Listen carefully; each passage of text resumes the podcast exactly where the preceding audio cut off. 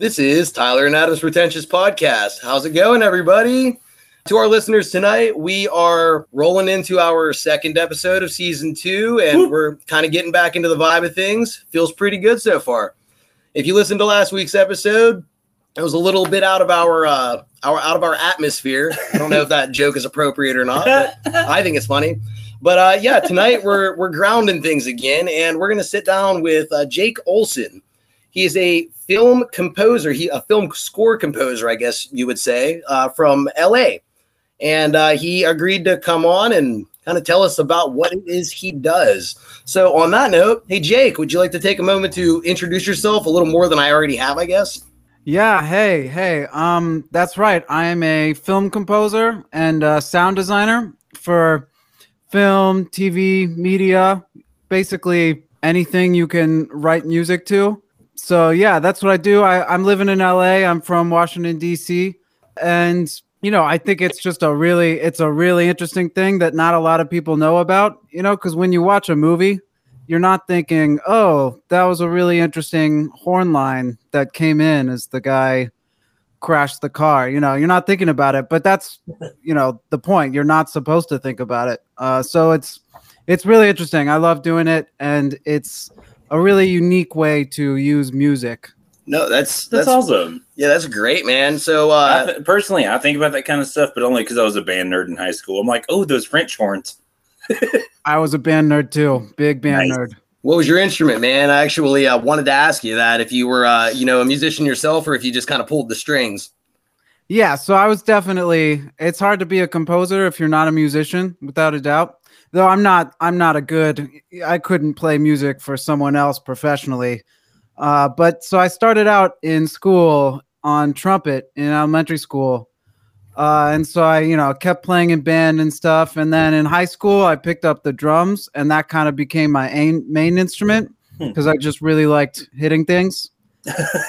and then as once I got to college, I really started on piano as I started to write more music.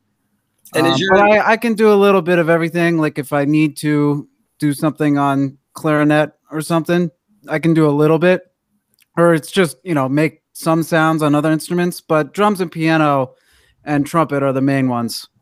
No, I, I hear you, man. Uh, I actually, I guess I play music myself. Um, some Mhm. days I don't know if I call myself a musician or not, but I've, uh, I've played in some bands and stuff, and uh, I've played out a little bit. So, like, like you said, you kind of you can kind of navigate just about any instrument after a certain point. But no, I what, feel uh, what instrument did you play? Well, uh, I was never in band or anything in school. I did choir myself, but um, uh, as far as instruments go, I primarily play guitar, and I can play a little bit of piano. Like piano's fun, but Piano yeah, I, is fun. know. I'm, I just kind of uh, jack of all trades. It it's just like whatever I feel like doing for the week, I kind of pick up and uh, finesse my way around. But you, at the same at, in the same token, there's people that have been playing a quarter of the time that I have, and they're ten times as good. So I guess that just comes down to dedication to to the craft. Maybe they practice more than you do. That's what I'm saying. Dedication to the craft. I kind of just uh, be cliche with it. I, I I jump around with it, man. But it's just fun to talk to a musician. We don't. We've only had, I think, one other guy on here, uh, Christian, Yeah. that actually it like is an artist himself in that respect, and it's Mhm. cool to have somebody else on that is it's sort of relatable in that way. But that's pretty cool, man. Hey, let me ask you this real quick, Jake. Do you have a favorite instrument that you like to hear in orchestrations or in movements or pieces uh, that you're fond of, but you yourself do not play? Yeah, well, you you uh, just mentioned it. Actually, I I I love the sound of a French horn. It's just absolutely gorgeous. So I really like that. And then, so I'd say, yeah, if I really just want to hear a beautiful sound, probably French horn or clarinet is pretty beautiful too. That's cool. absolutely. Um, but uh, actually, what am I saying? No, clarinet and French horn. But if you want emotion, or if I want emotion, you know, strings is strings are where it's at above True. all. You know, that's True. why all you, mostly what you hear in film is just strings. And hey, man, um, I, I do want to ask you, uh, just for the record, at the end of all of this, whenever we finish on your, you know, whenever you have a second, I was hoping that you might shoot us a, a little sample of uh, some of your music. Uh, that way we can maybe throw it at the end for our listeners. Absolutely. Thanks, man. No problem. For We sure. really appreciate that, man. I was actually going to ask if you if you wanted me to send you something to just put up. That'd be great. I'd love if you put some music up there. Yeah, we, we checked out your website and uh, I listened to a Yeah, little bit from of what your, I've heard on your SoundCloud, it's awesome, dude. It's beautiful. Yeah, I can I can actually I'll send you a sample of something new, not up there for a film I'm on right now. Hmm. No, that sounds that sounds really awesome, man. Um, speaking of that, uh, let's kind of talk about, if you don't mind, uh, let's talk about some of the stuff that you've already done. You want to give us a little bit of a background on that, kind of uh, Mhm. what you've Early delved into? career. Yeah, so I've done, you know, obviously right now mostly what I've done is are indie projects. Uh, so I've done a few a few films. Uh, most most notably, I was a co-composer. So I only wrote a few minutes of music on a documentary called uh, Cuban Earth Hmm. that actually won. I think it was two Telly Awards last year in the non-broadcast division. So that was good. I really liked that. It was about a it was about this environmental activist group in Cuba that you know didn't have any money, but they would just grab weird stuff from landfills and put on shows in in these really poor villages. Uh, so that was really interesting. Uh, a few months ago, I completed a drama, which wasn't documentary. It was a a short film drama called Nor that should be coming out soon. That uh, was a really powerful film. That the it's just about a Syrian refugee who's separated from her family. She's in America and they're still in Syria trying to get out. It was a really powerful film, and I think especially right now, you know, with the current state of the world, there's a whole lot of problems like that going on. Uh, so I think it was a good a good film for the moment right now. It's relevant. No, that relevant, yeah, relevant. And I think a lot of people can. Uh, obviously, I'm sure the listeners don't totally understand what I'm talking about since they haven't seen it. But it was just a film that a lot of people can empathize with. You know, a common struggle among a lot of people. And so, yeah, these are all these are all films that I wrote the music for. and you know we can we can go as far uh, at the end here as you know kind of tagging some of this that way people can maybe go check out your work in action and like see it in the completed product product i guess um, we can do that That's great. That'd be really cool and uh, Yeah. gonna go ahead and check out some of it myself i mean we checked out your site but we haven't actually checked out any of the films that they've That site is also uh, pretty outdated. I need to update it, especially because I've I've done so much in the past few months. I'm just bad with the whole branding thing. Something I'm trying to get better at. But so I'll send you some stuff for sure. No, that's thank you. Thank you very much. So, do you typically only deal in like the indie scene or have you done anything bigger? Yeah, so mostly it's been in the indie scene. It's not in the indie scene that some people might think of, you know, really weird experimental films. They're not weird experimental films. Um, well, some of them are, but it's just, you know, young filmmakers trying to make great stories. Uh, all I've done is short films, except for that documentary was still a short film, but it was a really long one, like 25 minutes. Uh, so yeah, just kind of in the small, you know, artist scene that's not big budget Hollywood, although that is the ultimate goal. That's where I am right now. Um, and it's not just films. I've been doing some other stuff lately too, like branching out into commercials and and some podcasts. Uh, trying to get more in podcasts because it seems like that's a pretty, as you guys know, that is a big industry. There's a whole lot of them. Yeah, we're we're hoping Yeah, like- to uh, get our stake in while we still can. So, Yeah, not to like shamelessly like ask this, but like uh, feel free to make one for us. yeah, I could do that. hey, shameless self promotion. I'm all do about. you do you guys you guys don't have a um you guys don't have a theme I know I, I think based we on what I heard. Don't. Our, I, I guess our vague theme is just interesting people. I guess that's the. I love that. Interesting people. The guests are the interesting No, ones. no, Please know that. Seriously, I love man. just to be completely honest, we tried at the beginning of this. We tried We to did. do Mhm. e- do episodes where it was just us, and we figured out that we're not all that interesting. On our own. so yeah, we're much better off with having people that are actually, Interesting. yeah, yeah. know, Yeah, We- well, I'd say you guys are interesting, but you throw another person in there, it's like double the interesting, you know? It you kinda- never know where the dynamic's gonna lean. it opens things up a little bit. Uh, I feel like we're a little too on the spot, and we only have so much to talk about uh, between the two of us. So that third person is sort of like a catalyst and keeps things moving along, keeps things interesting. Yeah, well, you got all these interesting topics when you bring in other people because people are just interesting, you know, no matter who you are, people are just really interesting. And so it's always interesting to me how everybody's where everybody's path takes them. Like I'm a film composer, you guys are podcasters. It's all different. So you throw someone else in there and you get to learn this whole new interesting perspective. Oh, dude, we have talked to people that I I don't think either of us would have ever crossed paths with, whether it be in person Mhm. or virtually. Like it's just like we we had a this this girl from Ireland. She's a like she does uh balloon fashion. yeah balloon fashion. She makes dresses Wow. and stuff out of balloons, like balloon animals, but wearable balloon animals basically, and not animals. But What do you say? That's Animals like that? wild. Think about like Tiger King in a very weird way. I'm just That's funny. That's it's it's wild, man. And uh having you on, I mean, you never know who is going to who you're going to connect with to to bring on from each week to the next. Like I didn't expect to, you know, have a composer on here, but here we are and I think this is shaping up to be pretty dope episode so far. oh wait, I think quick. so too. sorry. Back to back to the instruments. Just randomly, I need to know your opinion on this. How do you feel about trombones? I love trombones. I do. I love, you Good, know, that's I good love all the brass. Honestly, just it's like pure power. Was Why, your- why do you ask that question? Are you not a fan of No, yeah, I played. I, I played trombone all through high school. Oh, great. Yeah, I took like eight years of piano growing up, and then like I forgot how to play entirely as an adult. freaking band geeks? But trombone, man, that's that's where it's at. Trombone's heavy, and trombone's good because you I obviously you got can, laid a you lot. can create great jazz and also great orchestra sounds with trombone. True. I love marching band. I miss that.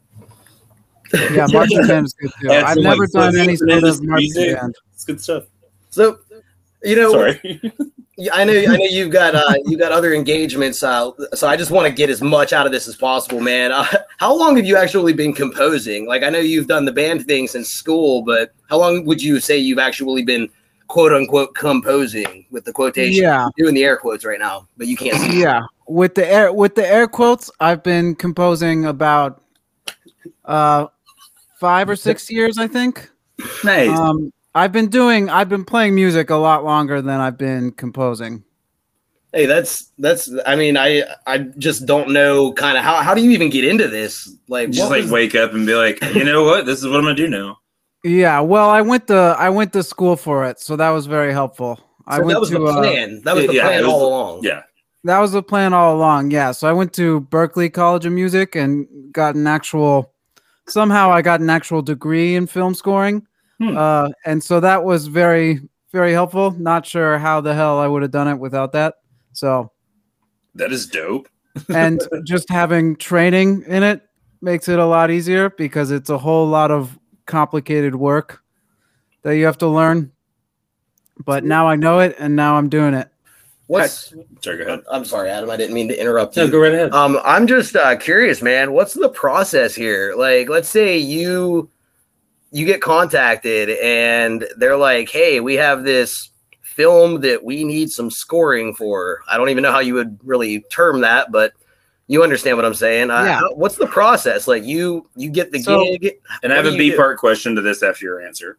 Yeah, so it's it's a long process, and I mean, you look at the you know big features, you know the big big budget Hollywood stuff. It's the film takes like two years, and the score takes like several months. Um, so it's a long process. But for me, doing these smaller films, uh, you you meet the director, you watch the film. For me, I watch the film like a million times, and you have what's called a spotting session, which is where the director and the composer just sit down or Zoom at the moment, Yeah. uh, sit down and just go through the film and talk meticulously about where the director wants music and what kind of music that he wants. And for a film composer, it's you know you have a lot of creative freedom, but ultimately the director's vision is you know full stop what you need to do. You're not there to write what you want to write or how you interpret the film. You're there to write exactly what the director wants um, because that's it's his or her vision and so you're there just to facilitate the creation of the music um, so that's how uh, film scoring is different from just a normal composer is you're not writing your own stuff. You're you are writing your own stuff but you're writing at the at the director's behest i guess. So you go through that spotting session you figure out what the what music is supposed to go where and then you just write through the film. And sometimes you write it in order from start to finish. Sometimes you do some cues first. And so each piece of music is called a cue and you put together a cue sheet and that's the whole score. Um, and then there's a whole lot of technology now that we're in the modern era. You know you're not writing it on paper you're writing it all on a computer. Um, and that's it's it's a really interesting process and it takes a while but it's really rewarding when you finish and you have a, a movie with your music playing Right. So, so like without the director, I guess before that meeting, and you're given like you know the finished film, but there's no like you know backing tracks or anything like that. Do you ever just get any kind of freedom to just view a movie without any composition? You're like, you know what? I'm gonna make this action sequence really sad, musicy. You know, like, or like you get any kind of control like that aside from the direction the So- you know you can do that but if the director doesn't like it then you gotta switch it up. But Right. I, I didn't mean it to sound like you're a, a slave to the director. It's not like that but it, it's you know you're following the director's vision. And so for sure if if the director wants you to put sad music at an action sequence then you do it but you can also pitch ideas to the director Like, have you ever had an instance where like the director said, "Well, this sounds better. This is what I want," and you're like, "This really doesn't fit the tone of what I'm seeing as an audience member." well have you ever had, like push back on that? it's uh it's really interesting and th- this is like something you know all film composers deal with is especially one thing is the director uh, most directors don't know that much about music and i'm not trying to show throw shade on any directors but definitely it happens maybe not a lot but it does happen where the directors says oh i want a clarinet playing a, a sad theme here and really what he means is he wants a violin playing a, a fast piece of music you know because they they think they know what a clarinet sounds like but they don't. And so it's really important as a composer to just make sure they're talking about emotion you know. Right. not the not the music they say i want this to be sad or moving and then it's the composer who's like i know how to make this sad and moving. Um, and that's definitely i've done a few commercials you know like the little ads you see on the internet Yeah. uh, and that's something i've dealt with a lot the producer is like um, i want a big big band here and that and i write a big band you know i spend hours writing a big band piece and then they're like no i don't like this at all and it turns Hmm. out they meant something completely different Yeah. it's an interesting it's an interesting relationship uh, between the director and the composer um, and a lot of times it's a really amazing collaborative artistic collaborative uh, relationship that you can have. Uh, as and it's so i'll say one more thing go about that is it's it's really all about trust. Because if you think about it the director is is saying is trusting you know this movie is his is his brainchild. It's like something that he makes and he has to trust you the composer to make sure it gets better and not worse. You know what i mean No, that's. Uh, I'm sorry, Uh, Adam. no, I did had- that, did that answer your question It, I it did, but I do. The, I do have a follow up to that. Is like, okay, say you've already met with the director, you've already got the idea of what you're composing. is it ever intimidating or does it ever give you anxiety uh, to work with an orchestra as a composer or is like some people that you're familiar with or is it always like a different group of musicians that you're you know orchestrating to make this happen Like, do you have your A team that you kind of roll with all the time? Or can you pick your orchestra yeah. So I don't have an orchestra myself as much as I wish I did.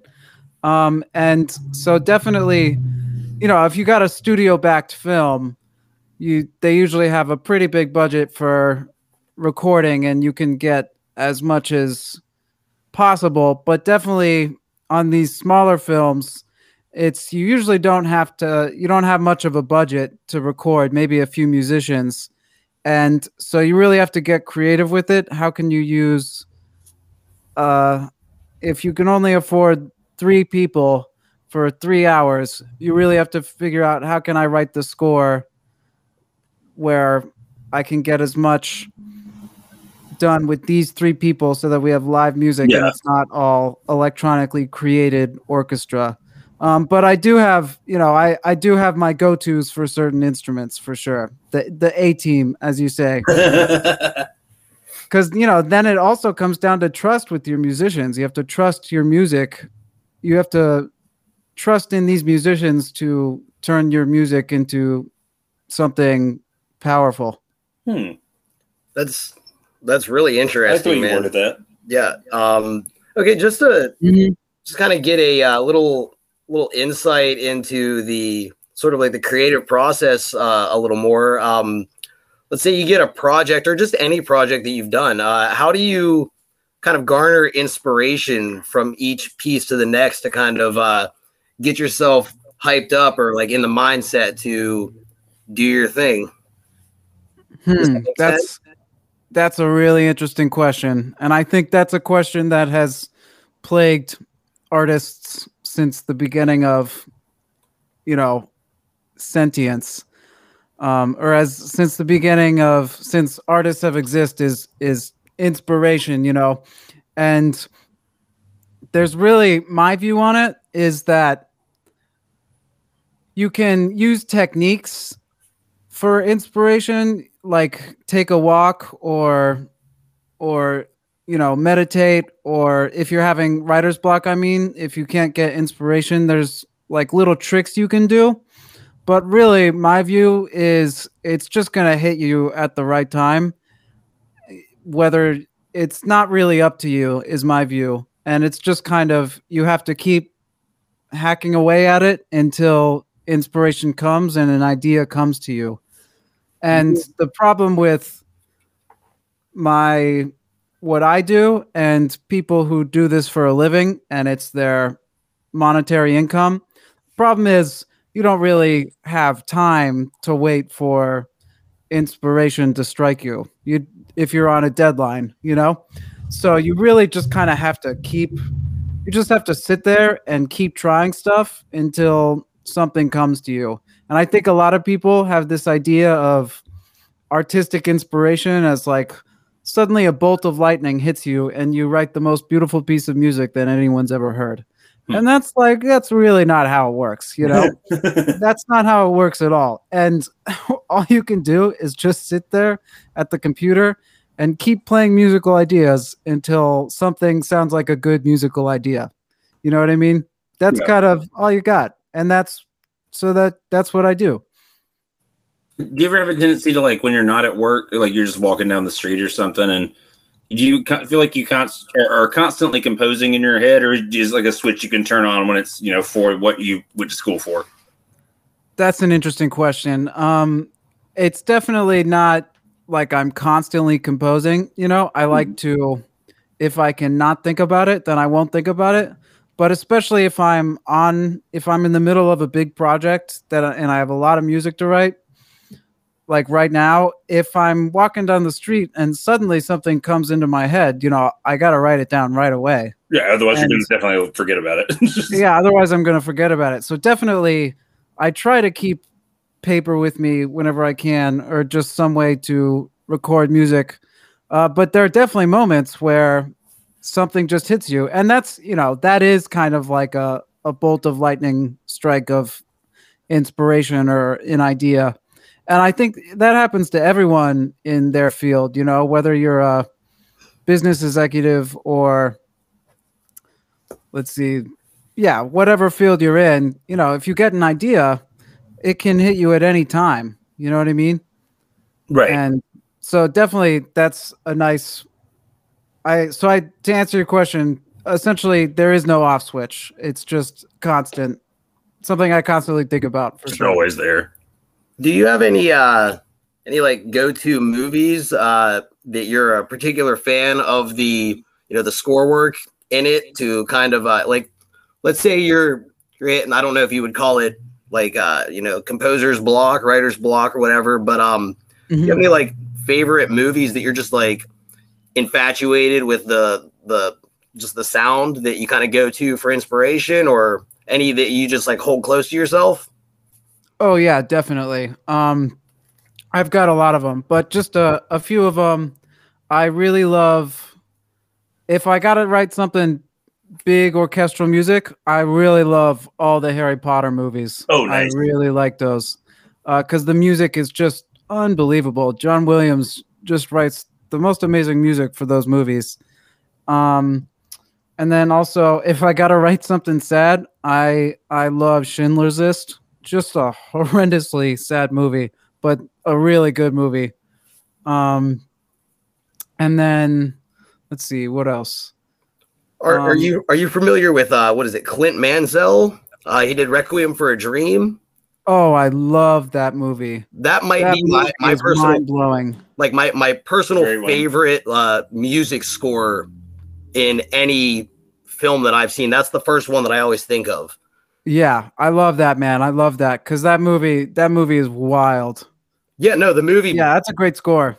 it blows my mind. I saw that movie for the first time, not to you know, just turn this into a Requiem for a Dream talk, but that movie uh, I saw for the first time when I was maybe 15 years old, and it never gets old. I've seen it probably 20 times. hmm and I, I listen to the the soundtrack. I listen to it on the way to work sometimes, and it just kind of uh, hypes me up for like an intense day. And I don't know, it's just amazing. Yeah, that yeah, that's an interesting movie where the soundtrack kind of conflicts with the story a little bit. Yeah. Um, it's kind of like backwards. Uh, yeah, that's I I I'm glad you said that. I really like Requiem for a Dream, and I also saw it when I was around that age, 15 in high school.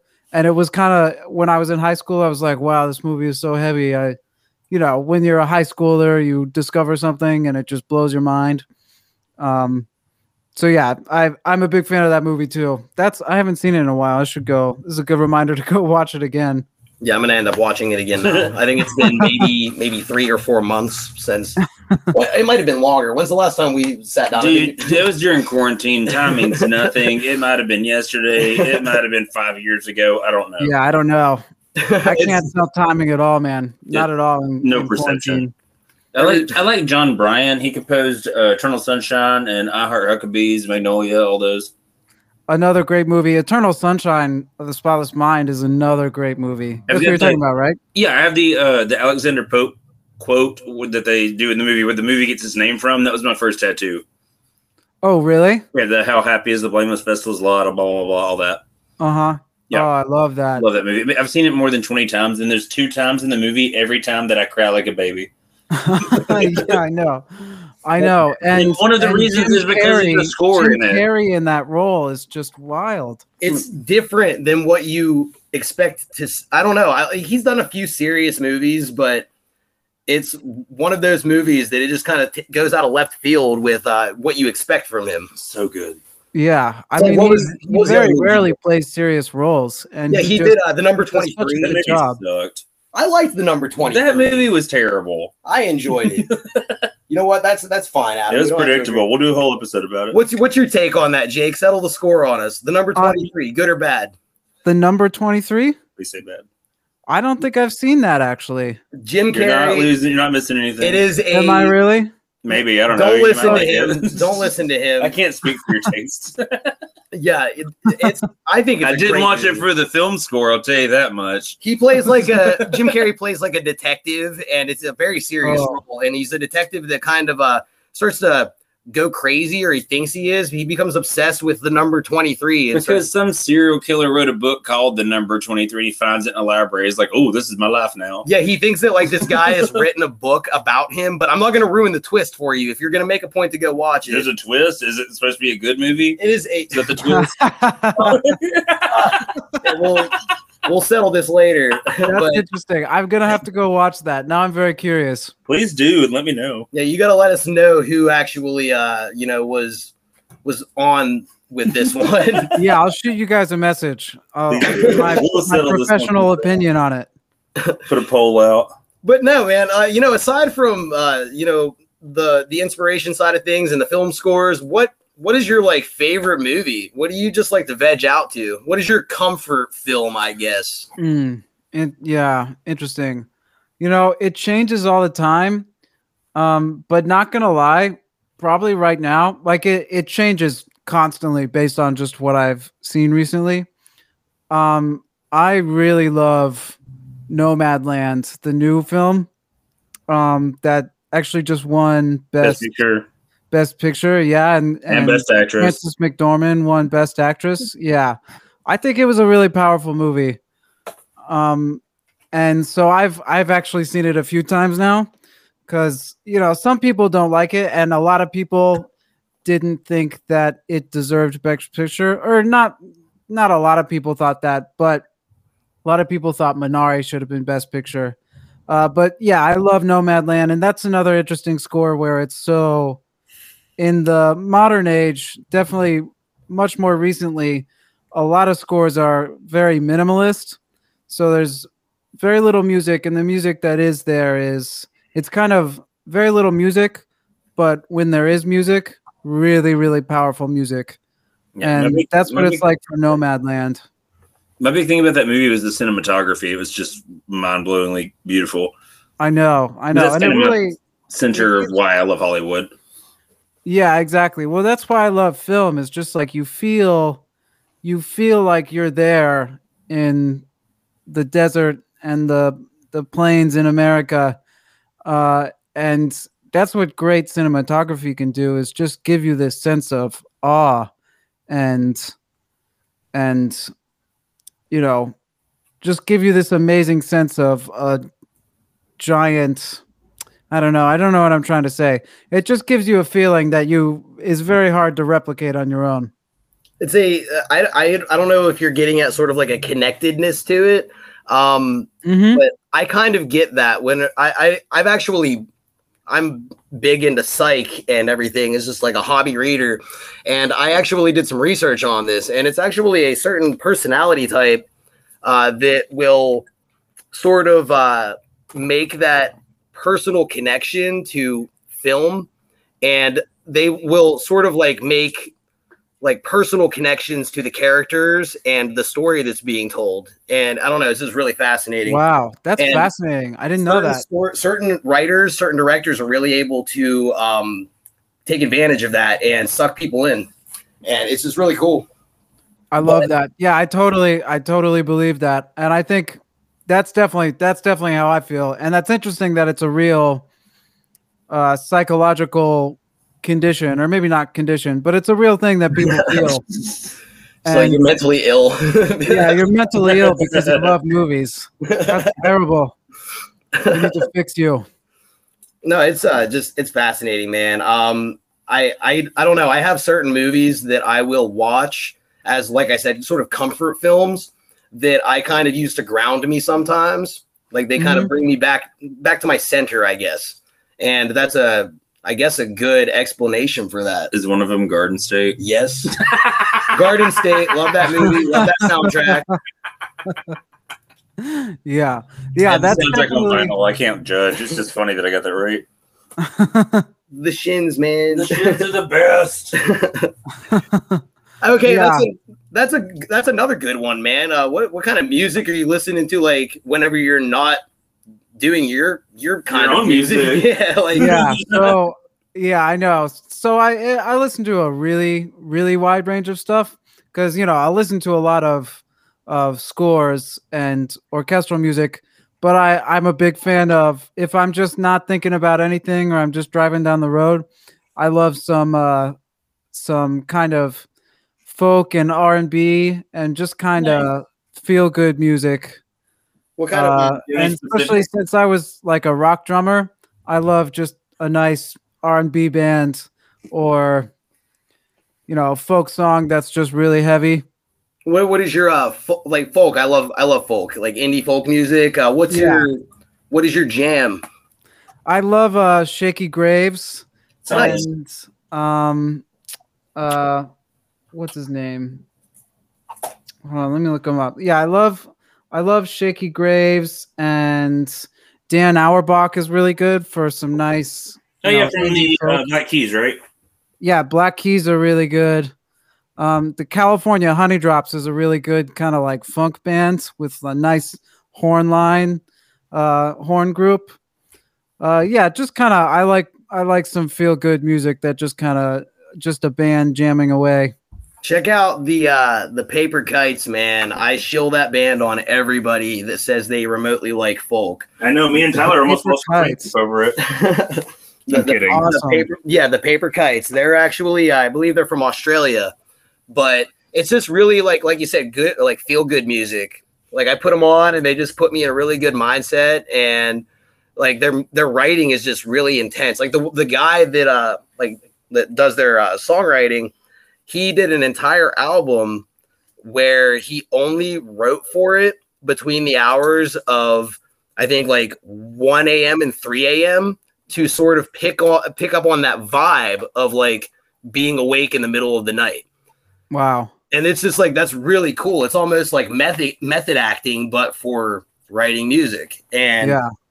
like just finding that out kind of sold me on that album and you can like almost hear it like there's just a, a- an air to it that is just completely different than anything else that they produced just this one specific album what is the name of that album i'm gonna look that up That's, that sounds like you should Google it. yeah i'm gonna google that yeah, I, I think you can find that out actually. yeah, let me I'm see. not gonna lie. One of my favorite uh, albums of all time. Just throw this weird plug out there. Third Eye Blind's first album. Oh yeah, I, yeah, I like Third Eye Blind for sure. One sure. has narcolepsy and you know Jumper, Mhm. all those good ones. Yeah, that's cool. All right, I gotta. I'll check out the Paper Kites, and yeah, maybe I'll revisit Third Eye Blind. In high school, I was really into Third Eye Blind. Yeah. Hey, how old are you, by the way? I am uh 23. Nice. I forget that I'm ancient. How how old are you guys? I'll be 34 this year. 29 34 and 29. Nice. I'm not Nice. 34 yet. Don't do that. yeah, sorry. 33 and 29. Thank you. Nice kind of uh nice age to be at, you know. Yeah, it's the prime of your life until it The all goes prime. downhill because Oh. you're that old. the album the album is called uh 12-4 by the paper kites that's the middle of the night one 12-4. Got it. And uh, yeah, he only wrote within like a, f- I guess it was a four hour time span in the middle of every night. I don't know. I just figured I would uh, let you make a, a note That's of that. wild. Yeah, you know, that's just I mean, it's the same thing as film and all art really is just the artist, whether it's the paper kites or a director, is you know, you're just trying to encapsulate human emotion into a physical or conceptual um thing or item, you know. Like a film is just encapsulating all these relationships and and just emotional how is it just emotion and and what we all feel as human beings you know just life and what it's like to be alive. And just like the the paper kites um writing that album at in the middle of the night is he's just you know putting his emotions at that time in his life into this physical or oral um, piece of art and that's why we can all relate to it is because it draws us in just like movies or, or music it draws us in and, and gives us those emotions Yeah, it unlocks, secondhand it's like it's like a key that like I don't know unlocks like that Mm-hmm. that gate so to speak. Like it's it's weird. Exactly. Like certain artists just have a knack for that. No, like I'm not gonna lie. I watched a commercial the other day. I got really like emotionally attached to it. It was like what, maybe 48 seconds long. but like the music was really good. The whole storyline, without even knowing what the commercial was about, it was like, oh, the dad can't play basketball as well with his son as he wants to. You've got like you know the strings, like there's a harp or something. I'm like, oh my god, Yeah. this is so sad. Exactly. It turns out it was like a type two diabetes commercial, and I'm just sitting on the couch crying about it. I was like, I hope he gets it under control, you know, like. But it was the exactly, music. man. It you're like you feel those emotions like right away. no, it's it's ridiculous. It's uh it's amazing the power some uh creators have over their audience. That's but true Yeah. I cried. but no man. Um okay, let's I'd cry too. I'd cry too if I had diabetes. His son, his, his son was so happy to play basketball with him by the end of it.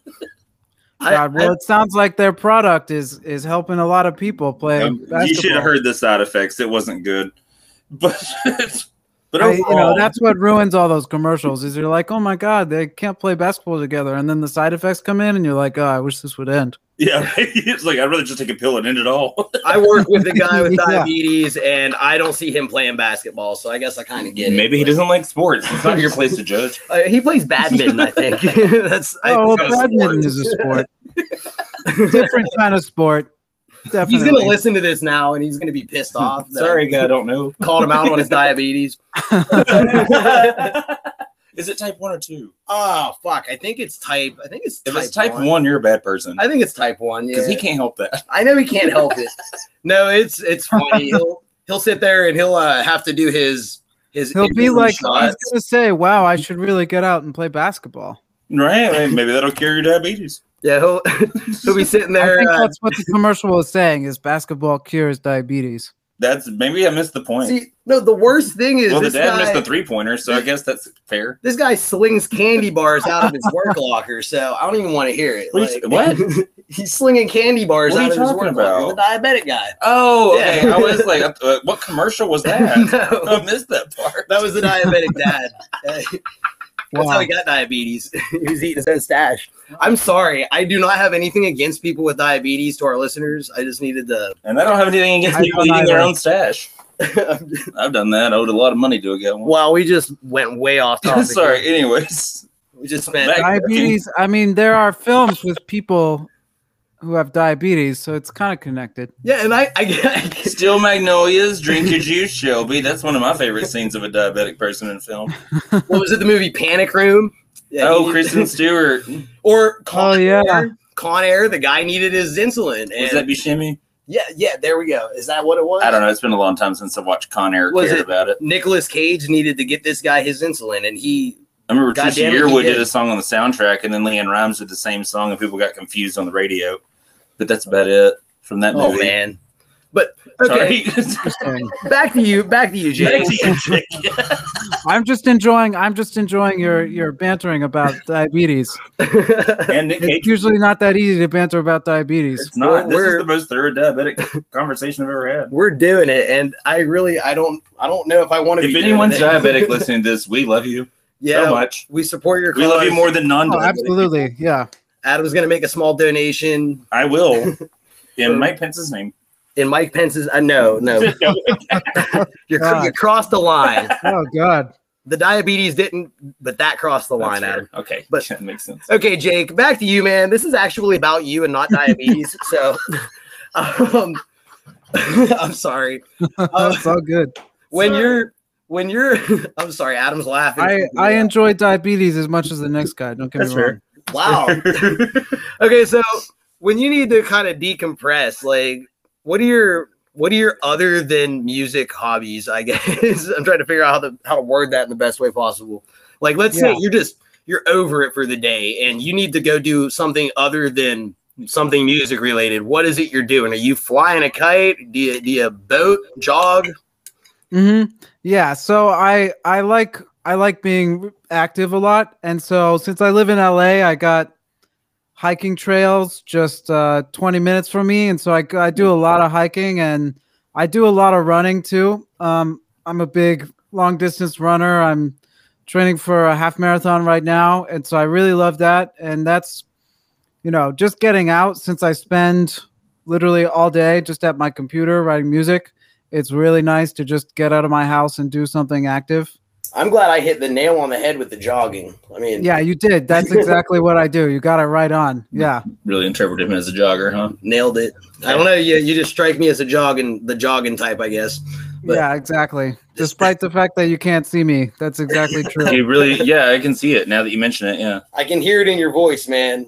Yeah, you can hear it. I've got I've got activity. You got in my jogger's voice. voice. Sounds like he has a certain pair of shoes to run out in. That's exactly right. Yeah. But yeah, so I I like getting out and uh I like reading a lot. Um so that's probably like the two big things that I do other than other than writing and working. What is your favorite book? My favorite book is so I read a lot of nonfiction. Uh huh. Um, my favorite book is called uh, "The Selfish Gene" by Richard Dawkins. Ooh. It's a really, really wild read. I recommend it to anyone about how just evolution and how evolution has shaped the entire world, um, or the entire organic world, and just it just goes through so well in such a interesting way of how unbelievable evolution is, and just how every single trait, every single, you know, part of every animal's body is serves an evolutionary purpose. Um, nothing is by chance; it's all created for a specific uh, element to help you survive. So it's really interesting. Another good book about that is called *Sapiens*, about just how humans evolved and like the entire history of Homo sapiens. So you're you're a big history guy. I think you mentioned that briefly before. Um, Yeah. Off, the record, of course, uh, just so nobody's confused by that. But um, so yeah, dude, have you ever uh, listened? I'm sure you have. Have you listened to uh, Dan Carlin, Hardcore History? I haven't actually. No. Oh man, he I guess it would be considered a podcast. He sort of does uh it's just like these little history lessons where he just kind of dives down the rabbit hole and seriously man, if you're if you're big into that stuff, if you're a history buff, then you will love this guy. Like I that tried sounds amazing. I love history myself and I'm really big into like ancient history. Like you you get me going Me on too. like Rome, ancient Rome, big on that. Like, like Greece, uh, the just like, dude, this guy goes so deep down the rabbit hole. He he is so captivating in how he conveys it. I've listened to a, a ton of different uh, people go on about these topics, but he engages you in a way that you just kind of you can't, can't focus on anything but what he's saying. He just kind of grabs you. He's got one of those voices and he's got a charisma to himself. Like check him out, Dan Carlin, Hardcore History. He's on That YouTube. sounds amazing. I'm gonna have to listen to that. I'm always looking for new interesting podcasts to listen to. You should also listen to S Town because it's near where I'm from. S Town. Yeah, Where are you from? Alabama. Alabama. Wow. Yeah, you're still in Alabama? No, dear God, no. Yeah, we're, we're in Washington actually. I became a I can- I Washington can resident so I understand can that. vote in their elections. Yeah, I, I'm uh, from Pennsylvania myself. We there's like a group of us that all kind of found our way out here uh, At the for, same time. for work, and then we decided to all stay. I guess That was what, 2017? Yeah, Yeah, that's when we met. we just decided to post up and stay in Washington. So there's a bunch of us from all over the country that kind of just convened here, became friends, and decided to. The state pays for my insurance. I got an X-ray on my knee the other day. It was less than six dollars. I was like, "Yes, paying full." Washington's great, man. That sounds amazing. I know. and dude, if you ever find, I know you're you're right down in California. I know it's right not Just right down in right California. down the street. It's hours and it's probably a fucking 20 hour drive. Or You're more. just gonna hit It's really coast. far. You would not you ever- believe how big the the West Coast is. It's Dude. where I'm like so far away from you. It's Dude, I like have 25 driven- hours. I've driven from Southern California up to NorCal, Ew. and it was like nine hours. And I think there was hours yet that I could have continued going north if I needed to. I had, Yeah, it's such a Mhm. huge state. really, I had a connecting flight at LAX like a couple of years ago, and I swore I'd never go back to California after that. I like California. I had to catch I a don't bus on the there. tarmac. Like, what is that? They had to what on the tarmac? I had to catch a bus on the tarmac to take me to the plane. Oh yeah, It was LAX really is the worst. confusing. Yeah, but I I like California too. I would not be here if I didn't kind of have to be for work, for sure. And it, we're definitely. I mean, the states, you know, going down environmentally probably not too far away. Um, I saw this picture of the drought in California Oof. over the past three years, and it's like monumentally worse than just three years ago. Yeah. So I worry about California's future, but California's a pretty amazing state still. It is, from what I've seen from a plane, it's pretty, but not on the ground at the airport. Not in Los Angeles. Los Angeles is a grungy city, but it's not like good grunge, like you know New York like- or New it's like Orleans. one of those It's like places bad like- grunge. it has its charms, you know. if you're not from there. I lived Yeah. in California for I think maybe eight months, and I don't know. I saw the underbelly of California at times, and it is not all palm trees and uh, bikinis. Not at all. That's all. I, I had this vision of what California so was going to be like. I, I guess I was on my way there, and I was picturing palm trees, BMWs. I just and- wanna Yeah. go to Well, that's what all the pictures have. All the pictures are just palm trees and BMWs and Mercedes. Katy Perry. Bikini women, and that's all it is. Katy Perry was a goddamn liar. Well, she didn't mention any of the California boys. Well, I really. I don't even know what that scene's about. They're not as good as the California girls. Allegedly. There was no cupcakes. I mean, I think I only saw Snoop Dogg once. I don't know. but no, California's cool, man. And hey, if you ever find your way up, uh, we're over maybe two hours out from Seattle, maybe a little more. If you find your way up into Seattle doing anything in the future, dude, you got you got contact with us now. Get a hold of That'd be us. great. We'll like, quit. Hang out. yeah, we'll like call off work for the day.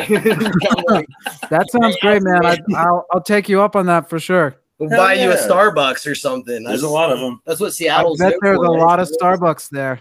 Star Wars, yes. Star Wars, and Starbucks. A lot of Star Wars too. Hell yeah, all the, all the Star Wars, except Star the Wars last three. They're terrible. And That's the- another good set of movies. How- Okay, this is a fun thing I like to ask people. You like Star Wars, okay? So, okay, uh, which one's your favorite? You like the prequels? You like the trequels, the threequels, of the or the original trilogy? Which You one's know- your favorite? And you don't have to explain why. I just want to know.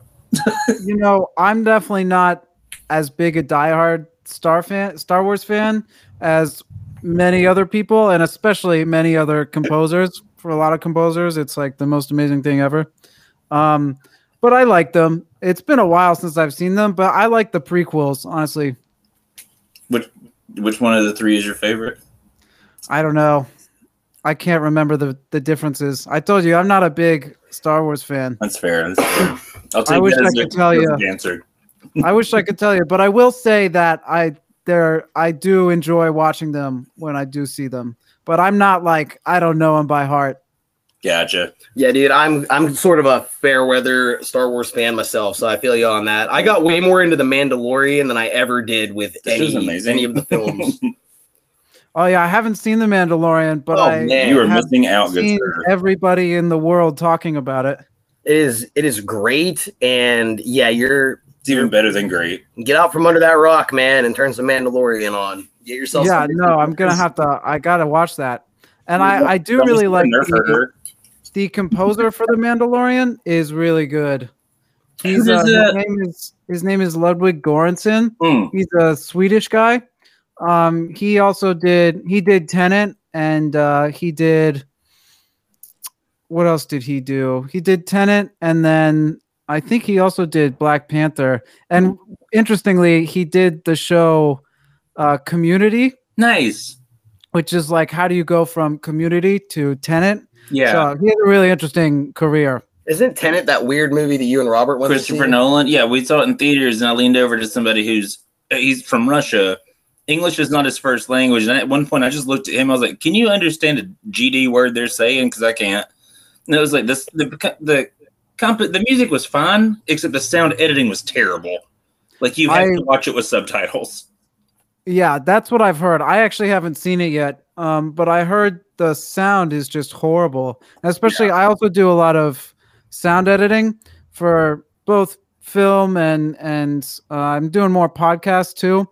Um, uh, especially film, I love sound editing because that's like, you know, everything else, everything other than the music is all have to be edited too. Yeah. So every car door, every piece of dialogue, every time someone drops a ball has to be cut and placed and edited.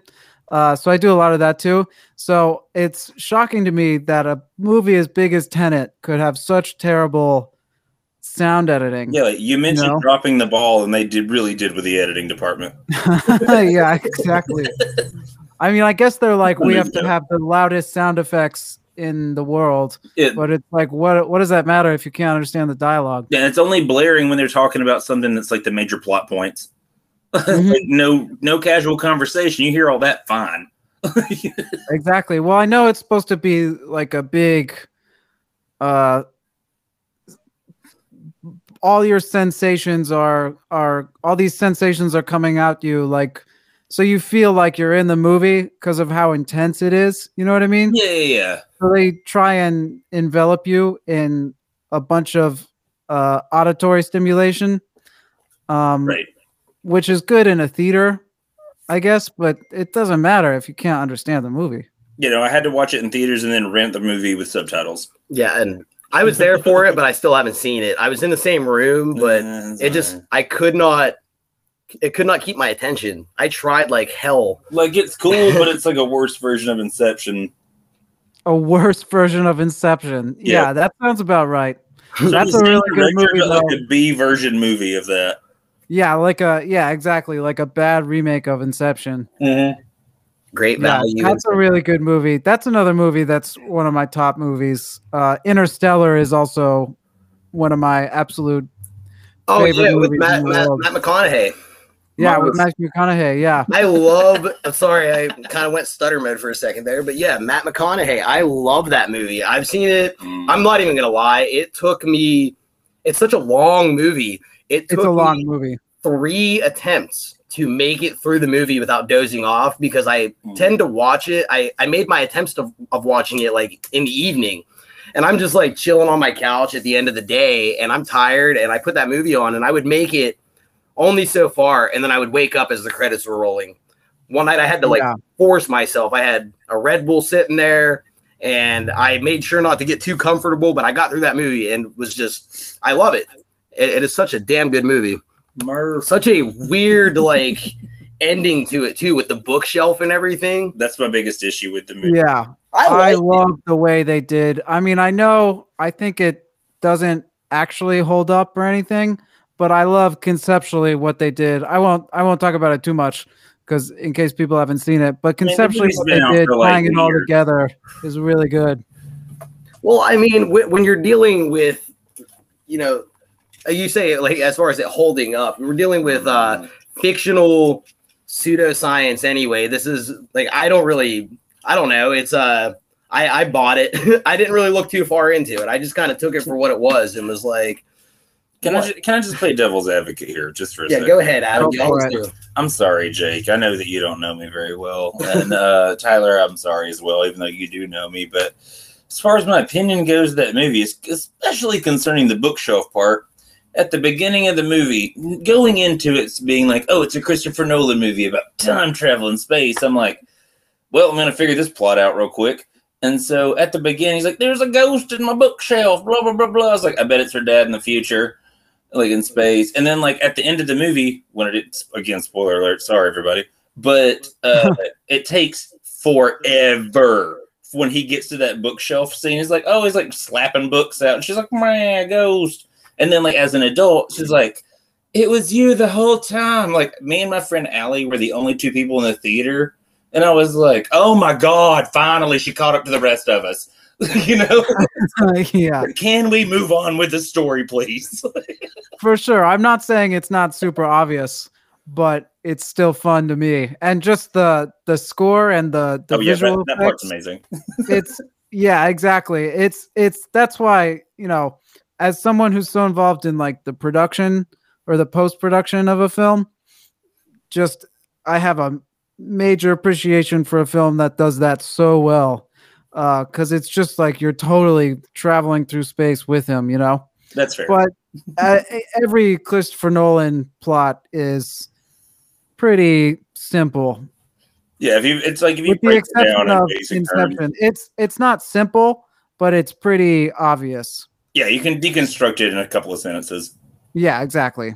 it's certainly not simple. I said that, and then I was like, "Wait, Inception," and then I remembered it's not simple, but it's it's not it's not a complex emotional situation. right, exactly. I thought that movie was a roller coaster, and I'm sticking to that. The that. special effects were great, Like I, I and was, the and the score is really good, except for the blaring horns constantly. you know, the the third like fourth those. time when I finally made it to the bookshelf scene, I was. oh, we're back at uh, Interstellar still. Okay, sorry. Yeah, I'm still talking. I'm, I'm sitting here thinking about it while you guys Let are it go. Tyler. I could think about it for hours without a doubt. I'm sorry. Did we change the subject? Where are we at We're now? talking about Inception. okay, I'm sorry. I hated that movie. All right, well let me let me ask a question about Inception at the end. Is he is he in a dream or is he not in a dream? No, that's Again, the point of the spoiler movie. alert here, I guess. That's the point of the movie because he doesn't care anymore. So, like, he lets it Yeah. go. He got what he wanted. He it does not. It doesn't matter if it's real or fake. is He's that, happy. Is that the point? Yeah. It, it just I doesn't think matter it the matter. matters. It's up It for doesn't matter. interpretation. Then they leave it up for interpretation if there even is something to interpret. but his at that point. character is no longer tied and bound by that one thing. He doesn't. He lets it go. That's the no, point you're of the movie. definitely right. You're definitely right that the point is that his he doesn't he doesn't care anymore and that he he is fine accepting that he's there with his children. Right. But to me it's still like he is either in a dream or not in a dream. Um I like the ambiguity ambiguity of that though. Yeah, I do. I do like absolutely. well, I I you know, there's nothing I can't stand more in the world than a simple ending. You know what I mean? Or a happy, you know, entirely happy ending. That's why I can't stand rom com. movies. Oh, rom coms. Yeah, What is that movie? Except for Marriage Story, I like that one. I can't watch that. I don't like Adam Driver as an actor. What I love Adam. I think he's a cool that person. your name is Adam? You don't like the competition? I don't know why you have this expectation out of that, but okay. But- just because we're Adams, we should get along. Coalition. Yeah, I get along with other just- Jakes. Well, just Some. not see. okay, well, okay, well, at each their own. sure. And, that logic is airtight. I I know, I know. I But, got like- good name logic. When I see Adam Driver on anything, I'm like, oh, it's Adam Driver. like, like whenever he takes I his get mask that. off in Star Wars, I'm like, please put the helmet back on. Adam's Put Eddie. the helmet back on. Yeah. Okay. it's just his face is just, oh, it's Adam Driver. That's it every time. yeah, it's interesting his role in pop culture as like the um the ugly hot guy, you know? Yeah. Non unconventional hotness. Unconventional uh, yeah, unconventional hotness, exactly. I think they call that cute. I don't know. It's because he I- I has that that's the word voice, for it. and he's an ex-marine. Is he really? I didn't know that. Yeah, he's ex-military. He's a real He's ex-marine? I believe so. Yeah, Wow. he was in the Well- military. I'm pretty sure it was Marines. But also, why was he shirtless in that one Star Wars movie? It was completely unnecessary. Oh well, yeah, they gotta. he looks gotta like a refrigerator box. okay, that's fair for sure. The way he's shaped, it's like, look at me and enjoy your new fridge. I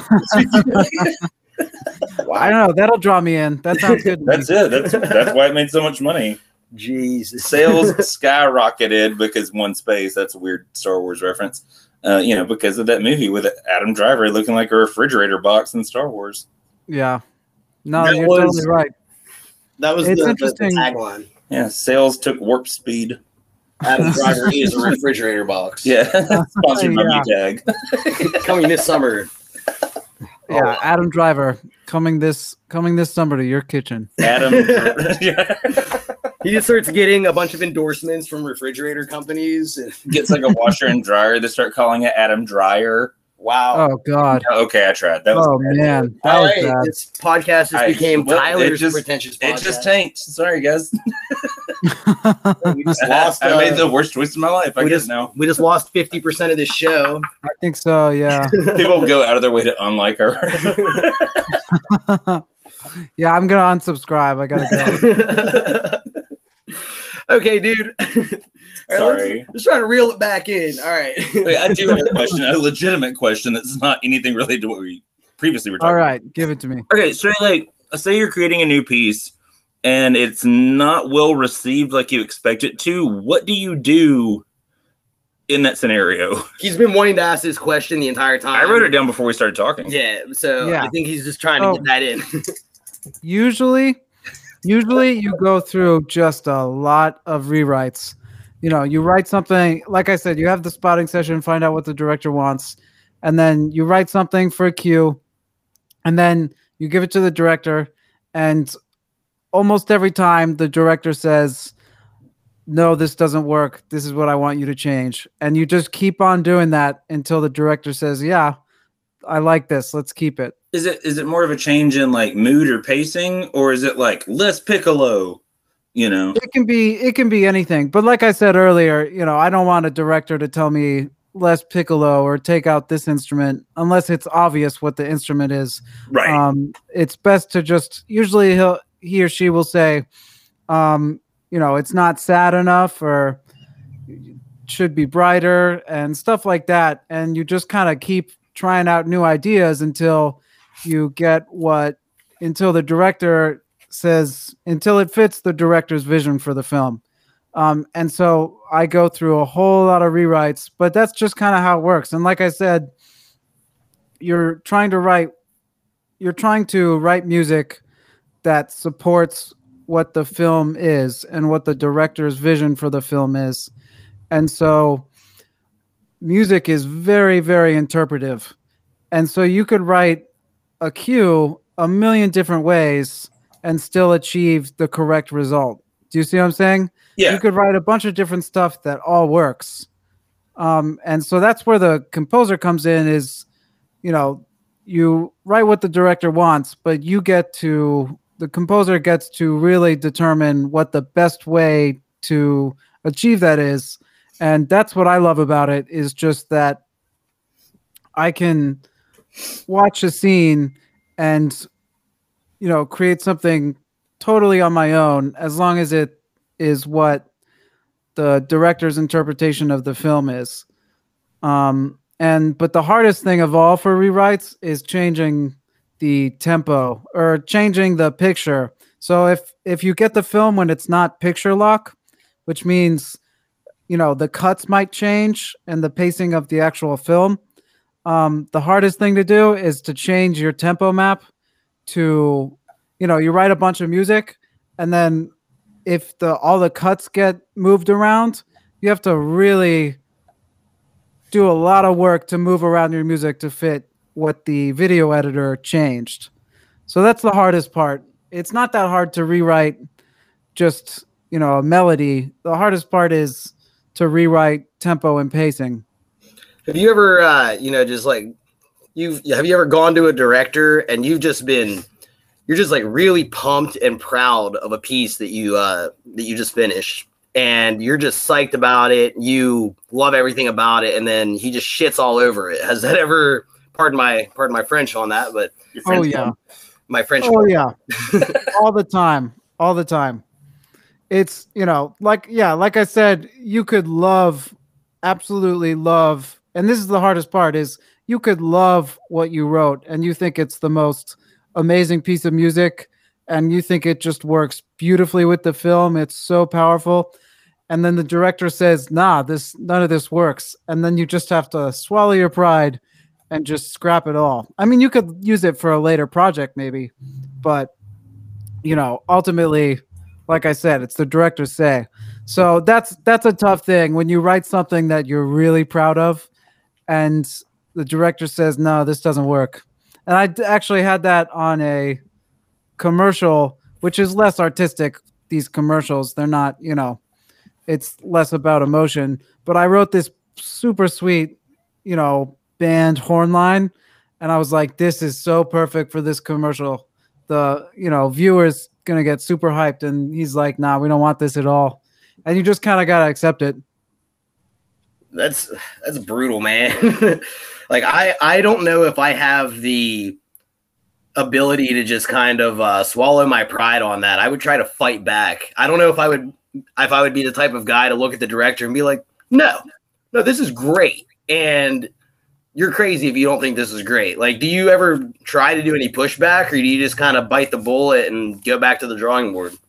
Yeah, well, it's definitely it's a really interesting relationship between the composer and the director because there's you know, each of you serve different purposes, but you have to really collaborate and most important thing is communication. And so definitely sometimes um, I'll explain the cue to the director and I'll explain what I was going for and I'll explain maybe why he might be resistant, but I think it's still something we should do. And sometimes the you know the director sees that and says, "Okay, let's keep it." Um, and so again, it goes back to trust between the the composer and the director. And so if I tell the director that this is gonna work, and even though he doesn't like it, it's gonna work. He has to trust me. You know, he has to really trust me to say, "Okay, I trust you. Let's do it." Do you know what I mean? Yeah. It's like yeah, so it's it's a tough it's a tough thing, but it's also a really amazing collaboration when you're both creating this amazing piece of art or this amazing film.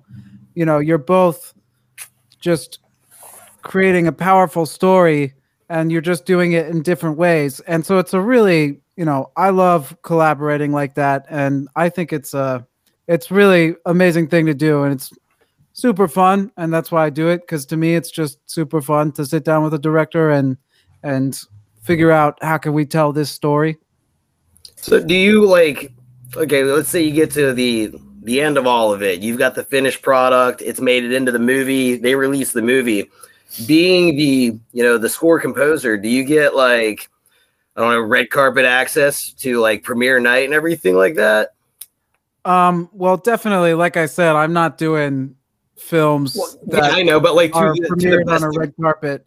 But I definitely there is stuff like, um, you know, the the director will show a screening to a private screening to all the all the crew and everyone who helped make the film. So I do that, but there's no like uh red carpet situation. That that comes much higher up the uh the ladder. Uh, Let me ask you this: Have you ever had to score a movie that you thought was not a good movie? Um, you know, not really so far. I'm sure that that will happen. Mm. Um, there's been no. I've never. I haven't done a project, whether it's a commercial or a, a movie or a podcast, that I didn't. Some are better than others, but I've never done something where I'm like, "Wow, this is absolute garbage." like, Um, and you like wasted your talents on it or something like that. Yeah, well, I would never think that I wasted my talent on it if I'm getting paid. You know, I will, without a doubt, do something. Uh, you know, I'm not going to waste good money on my artistic perspective. Uh, so if it's Fair enough. if I'm getting paid for it, I'm going to do it whether it's bad or not. You know, I'm going to enjoy it less, but I'm going to do it. I hear that. hey man, um, I just looked at the clock, and I mean, we're we're happy to keep going, but uh, you said you you had some stuff going on around uh seven thirty. Do do we need to wrap this up, or what's the? I deal can with do a few more minutes if you want. Excellent, man. Well, uh, what I would like to kind of get out of you before we part ways here, um, I like to ask our artistic types that come onto the show, uh, sort of the same thing to wrap it up. Uh, do you have any, I don't know, words of wisdom for uh, folks out there that might be, you know, aspiring or interested in maybe pursuing, you know, composition professionally? Yeah. So, you know, like I said, I'm not some big budget composer yet, but I'll just speak from what I have learned um, and experience. It's just that, and I think this is probably true in in any industry, but especially art and um, especially if you're trying to make money from your art in the modern era, is that it's you really got to and this is a cliche but you really do got to trust yourself and there's to be a lot of people who are trying to put you down and especially when you're starting out and maybe your art's not that good yet or maybe you haven't done that much. There's to be a lot of people and and things that are going to indicate to you that you're not doing a good job or that you're not writing well enough or composing well enough or creating well enough Um, and you really just gotta not let any of that get to you and just trust in yourself. And that's true for everybody, whether you're trying to be an accountant for a hedge fund or you're trying to score movies. Is just there's so much in the world that tries to tell you that you're not going to make it or you're not going to be good enough. But just you know trust in yourself and and don't let that get you down and and trust that you will make it. Um because as long as you work hard and keep doing it for long enough it'll happen. I think a lot of people are it's not that they're not good enough it's that they weren't patient enough and they quit before they made it. I think that happens to a, the big majority of people who didn't succeed in what they were trying to do if you keep doing it long enough, it, it'll happen. It just after you do it for like 10 years, you think it's never going to happen and you give up. But I'd say just persist, persist on it, keep doing it, and don't let anybody tell you that you can't do it because you can. Amen to that, man. Awesome. Perseverance, guys. You hear that? Perseverance. Exactly. Because I'm a big believer in just patience and and perseverance and just trusting in that it will happen. I mean, the the day the day you decide to quit, that very next day could be the day that you know is your big break, so to speak, or you know you that very next day could have been the inspiration that launched you into the limelight for all you know. Like exactly. Know. Like yeah, I mean, especially for film uh, specifically, this isn't really true for actors because they got to get in when they're young. But for any other part of film, trying to make it in in Hollywood, is most of these people do not get into big films and big money until they're 35 or something, you know, or even 40. I've got time. And that doesn't mean that they, it's just like, it's going to take a long time. And you just have to understand it's going to take a long time and remember that. That's awesome, man. Thank you. Uh, thank you for your perspective on that. Absolutely, yeah. And, it was super great. Uh, go ahead. Oh no, I was. Uh, I was just gonna say, um, like you, you've got some stuff going on, and uh, it looks like we're about about at that point that we tend to wrap things up anyway. Yeah, I was just oh, sorry. So, Adam, we're just gonna take turns interrupting each other because that's what we do best. But, but good. both of you, Jake, it is amazing to have you on, good sir, and Tyler thank you for also trying to say that it was amazing to have him on. Well, there was that. I also just I just wanted to ask if you had any uh, I thought I was smarter. You know, parting words for our listeners before you uh, before we let you go, man. Just like in general, do you do you have any last words for the for the audience? And are you related to Mary Kate or Ashley? I don't know. I I don't. And actually, I, I my name is O N and not E N. I thought about that, but I didn't feel like double checking on Google before I asked. Yeah. Good job, man. You didn't. Even and I'm I'm kind of glad I'm not related to them, so it's no problem. Honestly, yeah. me too. At this point, they just yeah nosedived. hey, they have not that fashion I, empire. I don't know how they nosedived from that, but whatever. Not that I have you seen the the trajectory that their lives took over the years. Not that I keep up on the the Olsen twins or anything. Sounds like you do more than I do. Apparently, that's something I don't know. just about. what I see. Yeah. Just what I see in passing, but yeah, this isn't about them. This, Sorry, this is about this Olson. Jake, non-related to Tim Olsen. yeah. But yeah, Jake, do you have any uh, last words for the for the listeners tonight before you uh, go take care of whatever it is before you go to- away? yeah. Yeah. Um. Yeah. Um. I don't know. Just keep keep enjoying life. Do things that make you happy. Um. That's the most important thing, especially if you're in a really stressful work life you know, just make sure you give time to be happy and do stuff that you enjoy and stuff that makes you happy.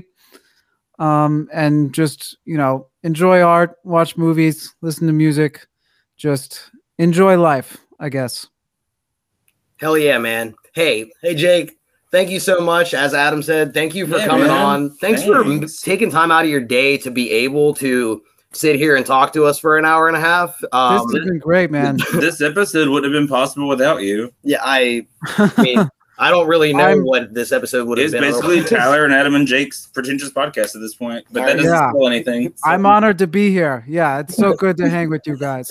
yeah, man, it's it's been real, and uh, who knows? We might we might call you back in later on. Uh, Yeah, like, you anytime, know, man. Call me anytime. yeah, this is this I want you a to get into a fist fight with John Williams. I I couldn't do that. I if I was in the room with him, I'd like you know just end up on the ground at his feet for sure. a charity fist fight. But who will compose the fight? yeah, who's gonna score the fight? Me or him? oh man, it's a collaboration. there you go. Collaboration. Yeah, I'm But good with no- that. Collaboration. But no, man, it is. this has been really fun, and um, I don't know. Thank you so much. Uh, this is this is gonna be really fun to edit. I I do our editing, so I don't, Yeah. I don't help at all. I just sit around and I like that. Editing podcast is not easy. It's not easy. I, I know for sure.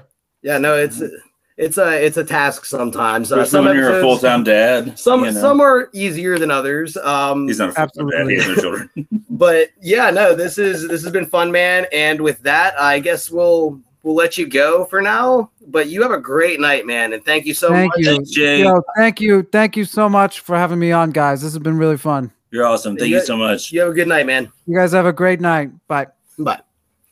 And He's that was gone. yeah, he left us real he's- quick. he's gone. 86.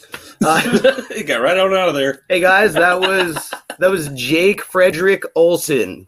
This has been really fun. Hey, thanks, Jake. Thanks for coming on. Uh, season two is gearing up to be awesome so far. Our guest last week, we got Jake here, and the people that we've got planned. This is gearing up to be even better than the first season. No offense, season one. yeah, no offense, season one. We love y'all. But hey, with that with that being said, I think that we're gonna wrap things up. Uh, thank you guys, as always. Thanks. Yeah, thanks for listening. This has been Tyler and Adam's Pretentious Podcast. You have a good night. Bye, y'all.